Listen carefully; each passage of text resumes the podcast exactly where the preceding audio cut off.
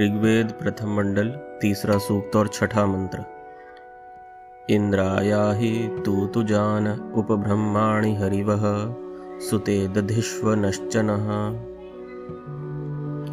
पदार्थ हरिवह जो वेगादि गुण युक्त तू तुजान, शीघ्र चलने वाला इंद्र, भौतिक वायु है, वह सुते प्रत्यक्ष उत्पन्न वाणी के व्यवहार में हमारे लिए ब्रह्माणी वेद के स्तोत्रों को आया ही अच्छी प्रकार प्राप्त करता है।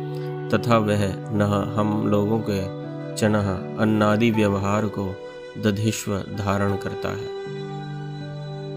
भावार्थ, जो शरीरस्थ प्राण है, वह सब क्रिया का निमित्त होकर खाना पीना, पकाना, ग्रहण करना और त्यागना आदि क्रियाओं से कर्म का कराने तथा शरीर में रुधिर आदि धातुओं के विभागों को जगह जगह में पहुँचाने वाला है, क्योंकि वही शरीर आदि की पुष्टि, वृद्धि और नाश का हेतु है।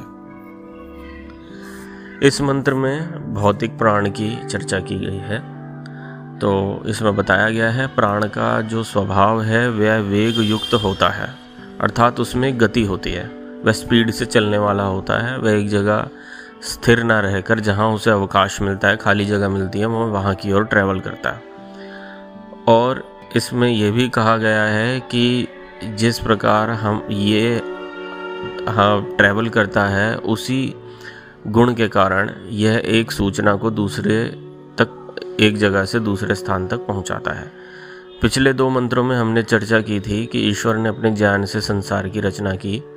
तदुपरांत हमने जाना कि ईश्वर को हम कैसे प्राप्त कर सकते हैं, उसके तेज को कैसे प्राप्त कर सकते हैं।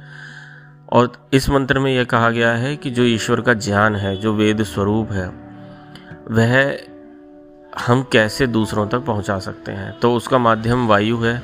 वायु से हम वेद के स्तोत्र, उसके मंत्रों को हम एक दूसरे से साझा करते हैं। अभी आप जैसे पॉडकास्ट सुन रहे हैं तो ये वायु के माध्यम से ही संपन्न हो पा रहा है।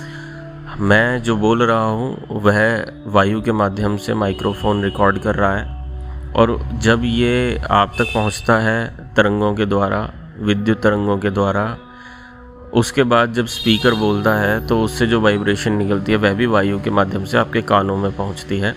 और जो आपके शरीर में प्राण है, वह उस कान से उस वाइब्रेशन को लेकर आपके मस्तिष्क तक पहुंचाता है। तो यह जो प्राण है, यह जो चलने का इसका जो स्वरूप है, यह हमारे शरीर में जितने भी गति वाले कार्य हैं, उनको पूरा करता है।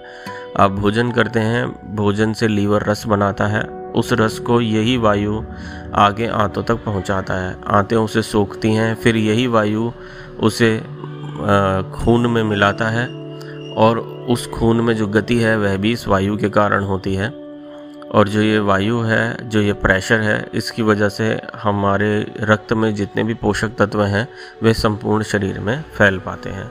तो इस प्रकार हमारे शरीर की उत्पत्ति भी वायु के कारण होती है, इसका संचालन, इसकी रक्षा भी वायु के कारण होती है, प्राण के कारण होती है, और इसका नाश भी प्राण के कारण होता है। ओ